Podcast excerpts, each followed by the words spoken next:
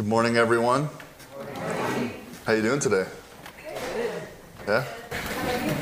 How am I? Not bad. I am not bad. We made it in safe and sound from Owen Sound, despite what the weather was trying to do to us. Anyone else here have to get up super early and blow snow? By the way. Yeah. Yeah, that's that's fun, eh? It's- I know, I know. It's Canada. It's winter. I get it. Totally get it. Like always, it's an honor to be back here at Chalmers Church.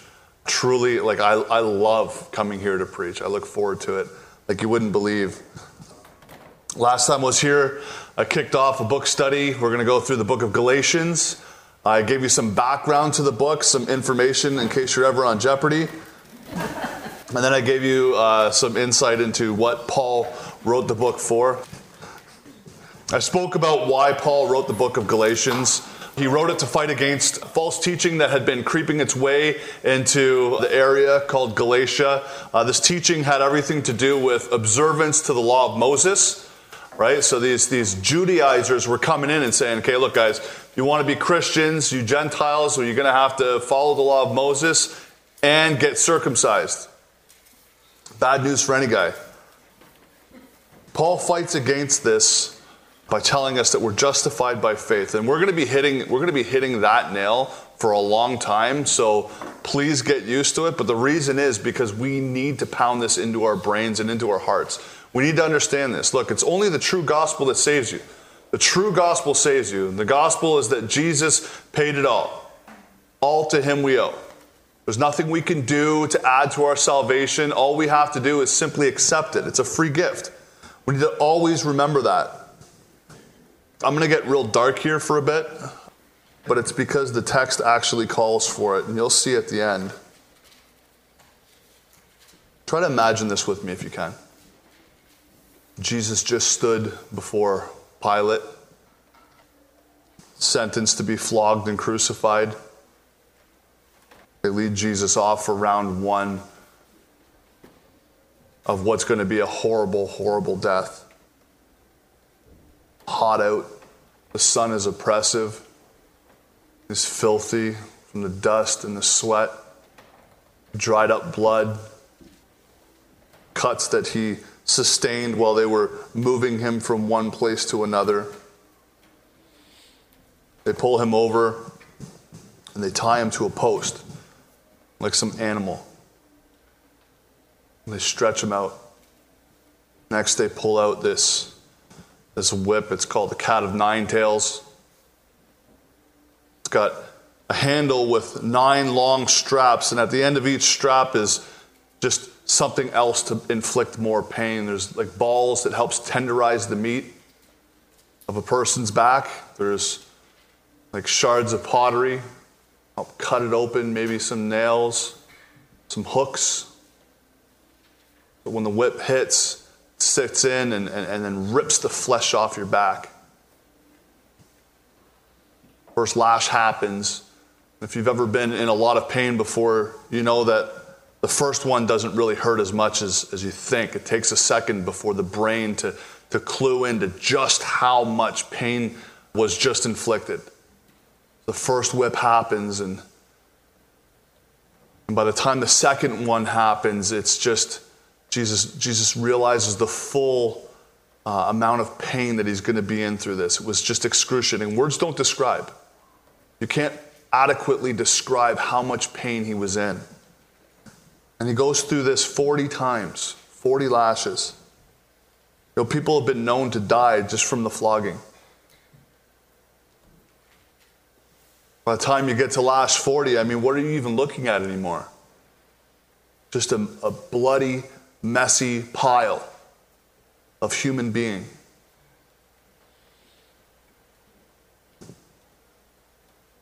After this horrible ordeal, they put a heavy cross on him and make him carry it out of Jerusalem. You know, like if you've ever ever been in a terrifying situation or or a situation that was extremely painful, you know, when, when your adrenaline's pumping and, and your endorphins are kicking in and your legs just they shake hard to stand. Now imagine that after you've been, been flogged. Now imagine that after you've been flogged with the weight on your back as you carry it out. His back is ripped open, this rough wood against that, that, that flesh, that raw flesh on his back, and he carries it out until he couldn't carry it anymore, and then he falls. And researchers say that falling with a weight like that on your back, uh, when you hit the ground, would be equivalent to being in a car accident, a head on collision. So Jesus was just flogged, up all night, thirsty, and then he's in this, this car accident. And remember, he's, he's doing this all while people are mocking him. People he's dying to save, they're mocking him and spitting on him and jeering him. The humiliation, the pain. Understand this. It's horrible. Next, Jesus has his hands stretched out pulled out as far as they can, nails driven through them. Some people say maybe the wrist. Either way, nails driven through them, and then through your feet. Imagine how painful that would be. Imagine just how horrible that is. For the rest of Jesus' earthly life, every breath he takes, he's going to have to take by, by pushing up off the nails through his feet and pulling down with the hands. When you, when you die of crucifixion, you don't die from blood loss, you die from suffocation. Because every breath you take is so painful, eventually your body gives up and says, I can't handle this anymore. And you die. This is what Jesus endured. I can't, I can't imagine a more painful death. I can't. I need you to keep this in mind as we go through our sermon today. Keep this in mind. Keep Jesus' death. Keep the, the picture of his death in mind as we go through this, this sermon today. And if you brought your Bible, go ahead and flip open to Galatians 2. I'm going to go from 15 all the way to 21. If you didn't bring your Bible, don't worry, I'm going to, I'm going to read it for you. Galatians 2, starting at verse 15. Here we go. We ourselves are Jews by birth and not Gentile sinners. Yet we know that a person is not justified by works of the law, but through faith in Jesus Christ. So we also have believed in Christ Jesus in order to be justified by faith in Christ and not by works of the law, because by works of the law no one will be justified. But if our, in our endeavor to be justified in Christ, we too were found to be sinners, is Christ then a servant of sin? Certainly not. For if I rebuild what I tore down, I prove myself to be a transgressor. For through the law I died to the law so that I might live to God, and I have been crucified with Christ. It is no longer I who live but Christ who lives in me. And the life I now live in the flesh, I live by faith in the Son of God who loved me and gave himself for me. I do not nullify the grace of God, for if righteousness were through the law, then Christ died for no purpose. So, some background here from chapter 1, verse 11, up to the start of our text today. Paul is giving proof of this doctrine of justification by faith. He was talking about the gospel that he proclaimed to the Galatians, which was again justification by faith. He gives a history lesson as evidence for this doctrine. And then he talks about how he confronted Peter, the great apostle, because of this very issue. Right? He really wants the Galatians to know and to understand uh, that they're saved by faith, not by works. They're saved by faith, not by works of the law. He spent so much time drilling this into them. And if it was important for the Galatians to know, then, then understand that for you, it, it's just as important for you to know. Right? Not just know, because we can know things in our mind, but to fully embrace and to, embrace it in our hearts. You're justified by faith. Justified by faith. The reason why I have skipped uh, chapter 1, verse 11 through 2, verse 14 is because of this fact. Paul is giving an extensive testimony to support this doctrine. If you read it, you can see it's just him. He, he's giving a history lesson, he's giving a testimony as to why we can know for certain that we're saved by faith and not by works. And so, really, I just summed it all up there for you. It's a good thing to read, though. You know, sometimes you'll go through letters of Paul and you'll get stuck on, on phrases and things seem choppy and hard to understand. But if you read this section, you can see it flows really well. He's just giving a history. Check this out. This is how you know. This is how you know. This is how you know. Oh, and by the way, I even got in a fight with Peter over it. I'm going to stop here for one quick second. Do you guys know what the, what the term justified means? Do you know what that means? Everyone's pretty biblically literate in here. Yeah. It's, so it's a legal term. To be justified is a legal term. It means that uh, in the sight of God, you're declared innocent or righteous, right? You could also use the term salvation, maybe. We're saved by, by faith. Uh, but justified is a legal term, meaning that the God of the universe saw fit to accept the sacrifice of Jesus Christ, his son, to pay the penalty for what we owed for our sin. Justified. We're justified by faith. We're made righteous in the sight of God because we place our faith in his son. So let's look at verse 15 now. Go right into the text here. We ourselves are Jews by birth and not Gentile sinners. Like that's us, right? We're Gentiles. He's, we're the sinners he's talking about here. Verse 16, that we know that a person is not justified by works of the law, but through faith in Jesus Christ. Okay, so as you read through, you can see that this is actually Paul in his confrontation with Peter. This is part of his confrontation. It's all part of the speech which Paul spoke against Peter in the city of Antioch. And now, where am I getting that from? If you look at chapter 2, verse 11, you can see it says, But when Cephas came to Antioch, I opposed him to his face. So Peter comes to Antioch, I don't know, maybe to check out the state of the church, see how everything's going. When he first gets there, he's, he's, he's hanging out with with everyone, right? Jews and Gentiles are all kind of hanging out, mixing together, eating meals together, having a great old time.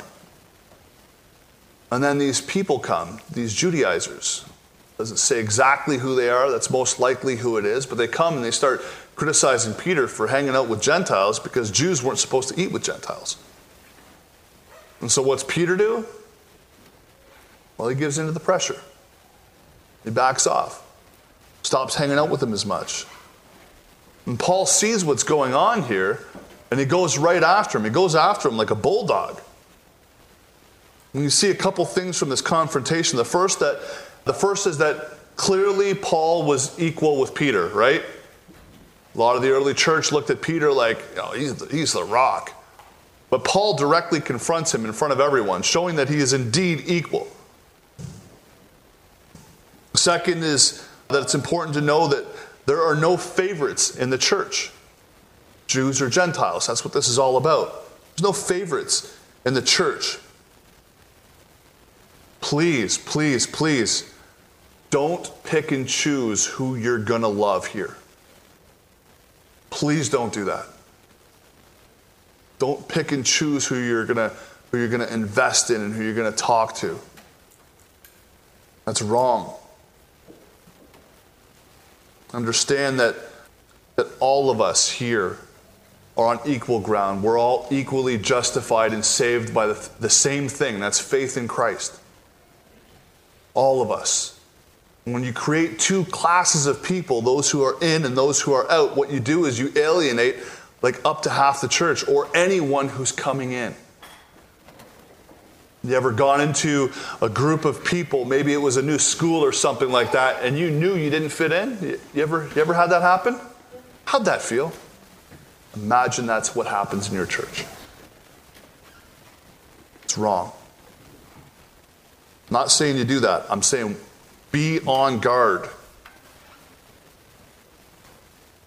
When you start to see new people come into this church, in the Chalmers church right here, when you start to see new people come in, Go up and talk to them. Muster up whatever courage you need to. Go up and talk to them. Extend a hand. Hey, what's your name? What do you do? Where are you from?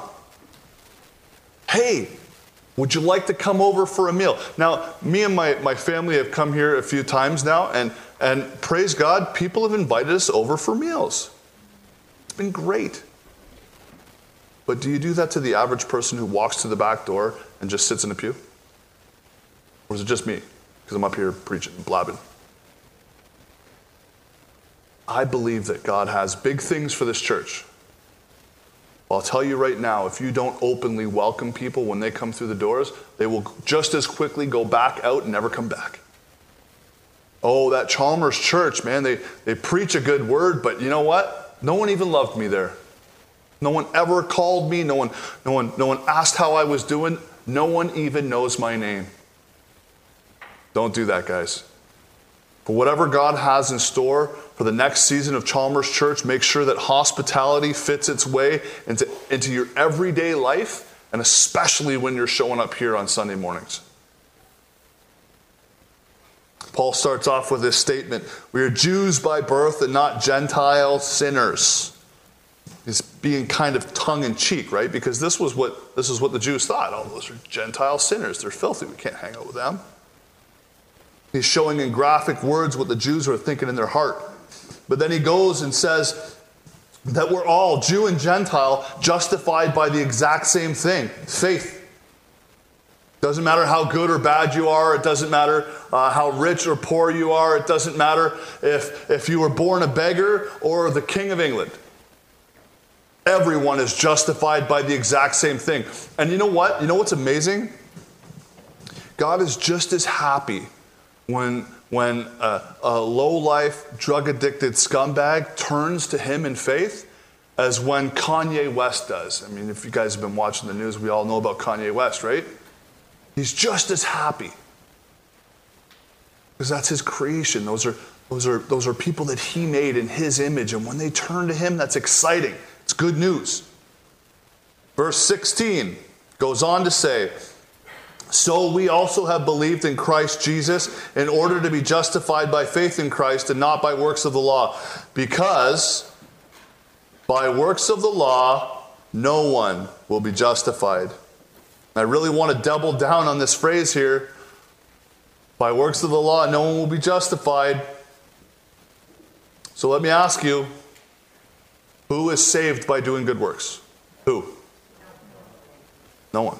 You're right. No one. No one is saved by doing good works. But how often we in our hearts still try to add to it. Right? How often our hearts want to go there. Our human nature wants to do something to help to try to save ourselves. It just doesn't work that way. We can't. Our justification or salvation, if you want to use that term, it's all a free gift. It's all a free gift that we simply accept. Right? We accept it by faith. I place my faith in Christ. That is me accepting this free gift. That's how you're saved. Is that not good news? I mean, how often do you get like a real free gift? I mean, how often is something just, here you go, I love you, here you go? Is it not amazing? Verse 17, but if, our, if in our endeavor to be justified in Christ, we too were found to be sinners, is Christ then a servant of sin? Certainly not. For if I rebuild what I tore down, I prove myself to be a transgressor.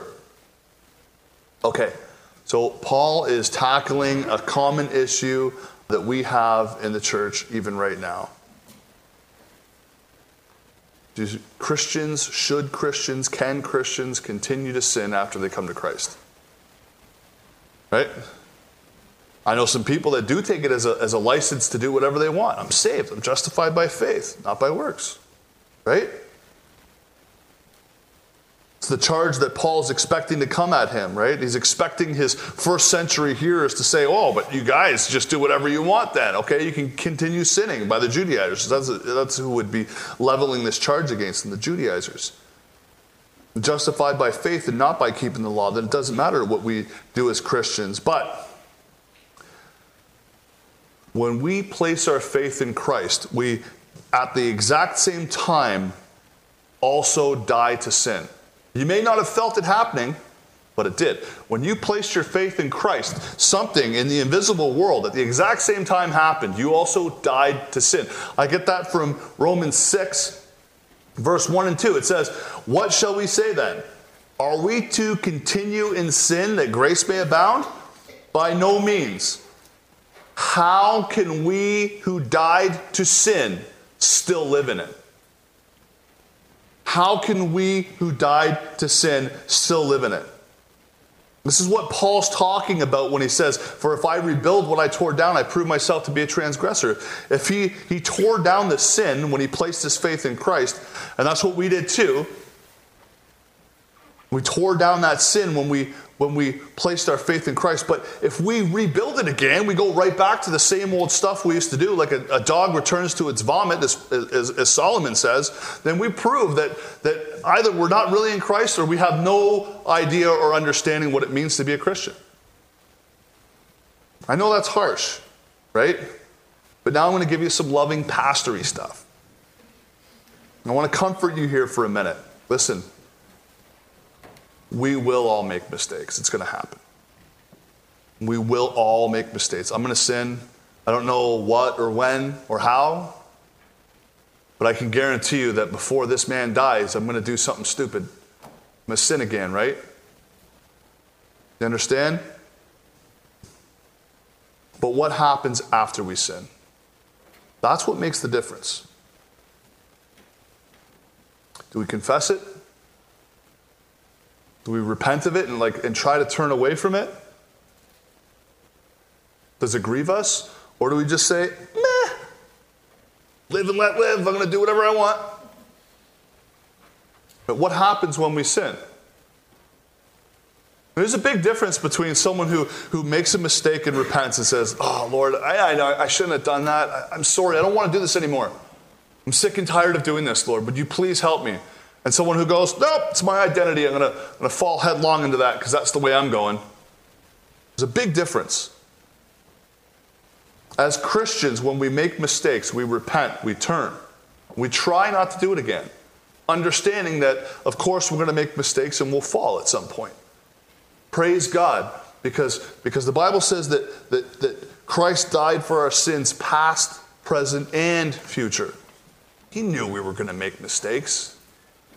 He knew it. And his blood covers that if we've placed our faith in him. And if we've placed our faith in him, the Holy Spirit comes and resides in us, we will be grieved over sin. We'll feel it, and we won't want it in our lives. When I came to Christ, right, I was a bad drug addict. And what happened was he, he changed my desires. I, I can't explain it, right? He changed my desires. I simply didn't want to do it anymore. Right? I didn't have to struggle for a long time. I knew it was wrong. I didn't want to do it anymore. He changed my desires. That's the new creation. When you come to Christ, you may still struggle with some stuff, but, but your heart all of a sudden is oriented away from it. You know what's wrong, you don't want to do it. It's good evidence that the Holy Spirit's in your heart and He's working. It's good news. We stop sinning not to save ourselves, but because we, in fact, are saved. Does that make sense? Verse 19, moving right along here. For through the law I died to the law so that I might live to God. Paul had decided, or Paul had died to the law. He, he no longer lived for the law, trying to fulfill all its requirements, all its demands in order to be made righteous. He wasn't doing that anymore. He died to that. He died to the law so that he could live for God. Sometimes we have to do that. By the way, like as I'm sitting there trying to trying to write through this, I, I came across that. I'm like, whoa, Paul, come on, you got to be able to say that easier. Like that's a mouthful. Anyway, it's the word of God. I can't I can't argue. That's what's there. Verse 20. I have been crucified with Christ. It is no longer I who live, but Christ who lives in me. Now, this is a great memory verse. It's one of those ones you stick in your back pocket and carry it around as you go. It is no longer I who live, but Christ who lives in me. I have been crucified with Christ. When we come to Christ, when we place our faith in Him, the old us dies, like the old us is dead. Right? The man I was before I came to Christ, that guy's, that guy's dead and gone. I'm not that guy anymore. We're born again. Right? We died, now we're born again. When we come to Christ, the old person dies, and we're now made alive because of the faith that we have in Christ. And this is good news for us, you know. Before we came to Christ, we were controlled by our sinful nature. You know what I mean? I don't know if you guys remember those days. You were controlled by it. You had no you couldn't you couldn't stop it. You couldn't do anything. You were just was one thing to the next. You'd quit smoking crack, you'd be drinking all the time. Right? You'd quit this sin and you go to the next one. Why? Because you were controlled by sin. When we come to Christ, he sets us free. Romans 6:18 says you've been set free from sin. We're now set free from it. Doesn't mean we're not going to struggle with it, but what it does mean is that that sin no longer can control you.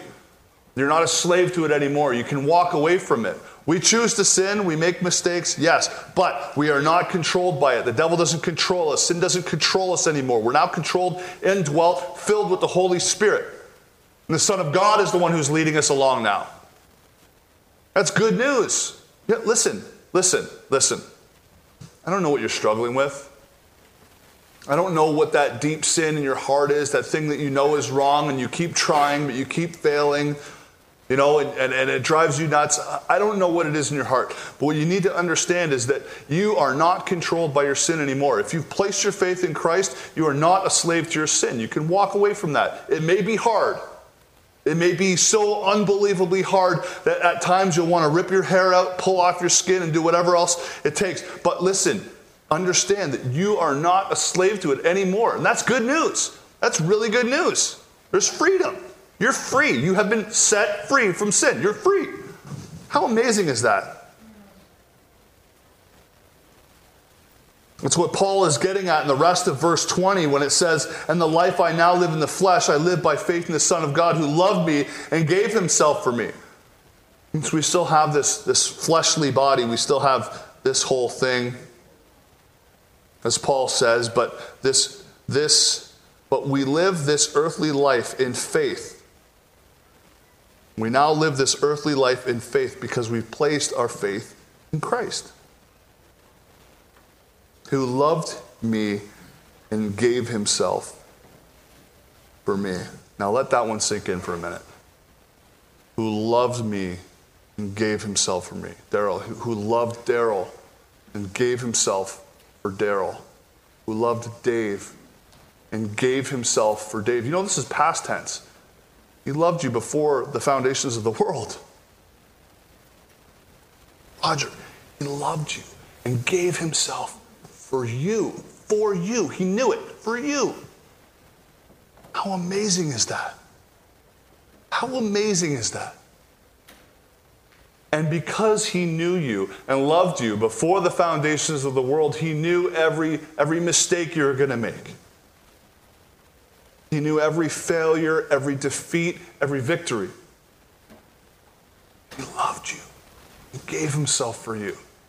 Is that not amazing, guys? Come on now. Come on. Praise God. He loved you and gave himself for you. Verse 21. I do not nullify the grace of God. For if righteousness were through the law, here it is, then Christ died for no purpose. There it is, folks. That's the big idea.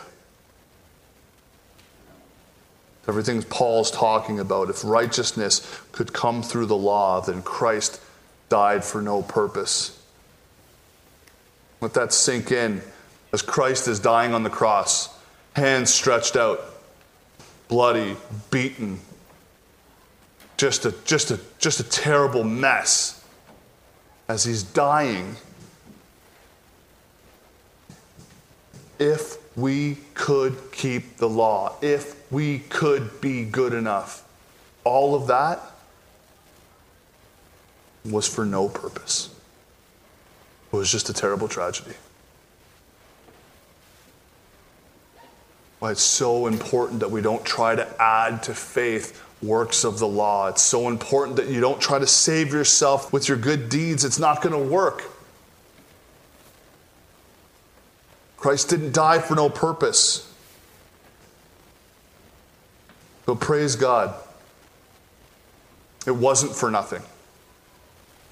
It wasn't for nothing. Christ's death is all that needed to happen for me to be justified, for you to be justified. Christ's death is all that needed to happen for you to be justified. It's all that needed to happen. It's already done. Christ dies on the cross. He takes our place, the death that we deserve to die. He dies in our place. And now all we have to do is simply put our faith in Him.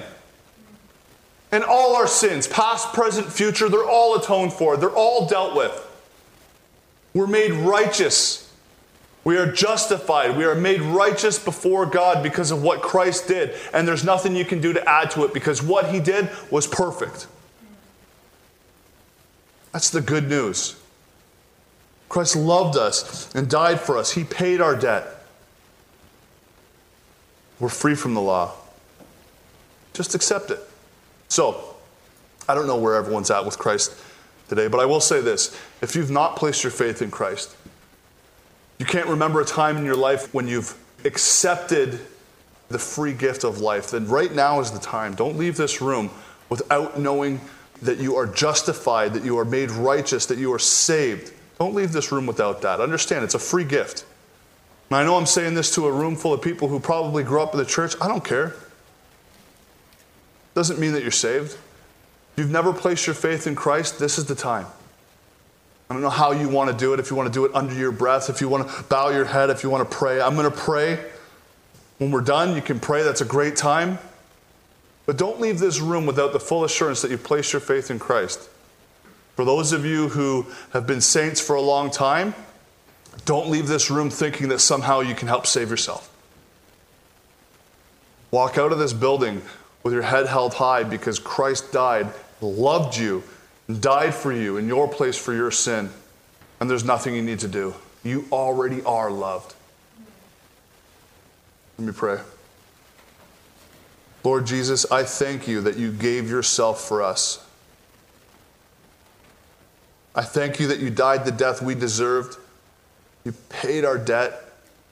And we're justified simply by faith. Because I'm not good enough to be able to keep the law. I'm not good enough to be able to add to what I have anything. I thank you that is done. Lord, for hearts here who have never trusted you, Lord, would, would they not leave here without, without placing their faith in you?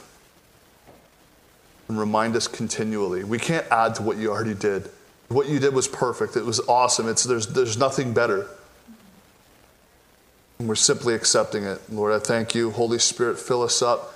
Lord, may we reach out to our friends, neighbors, coworkers this week. May we welcome people, hospitality. May we love the stranger.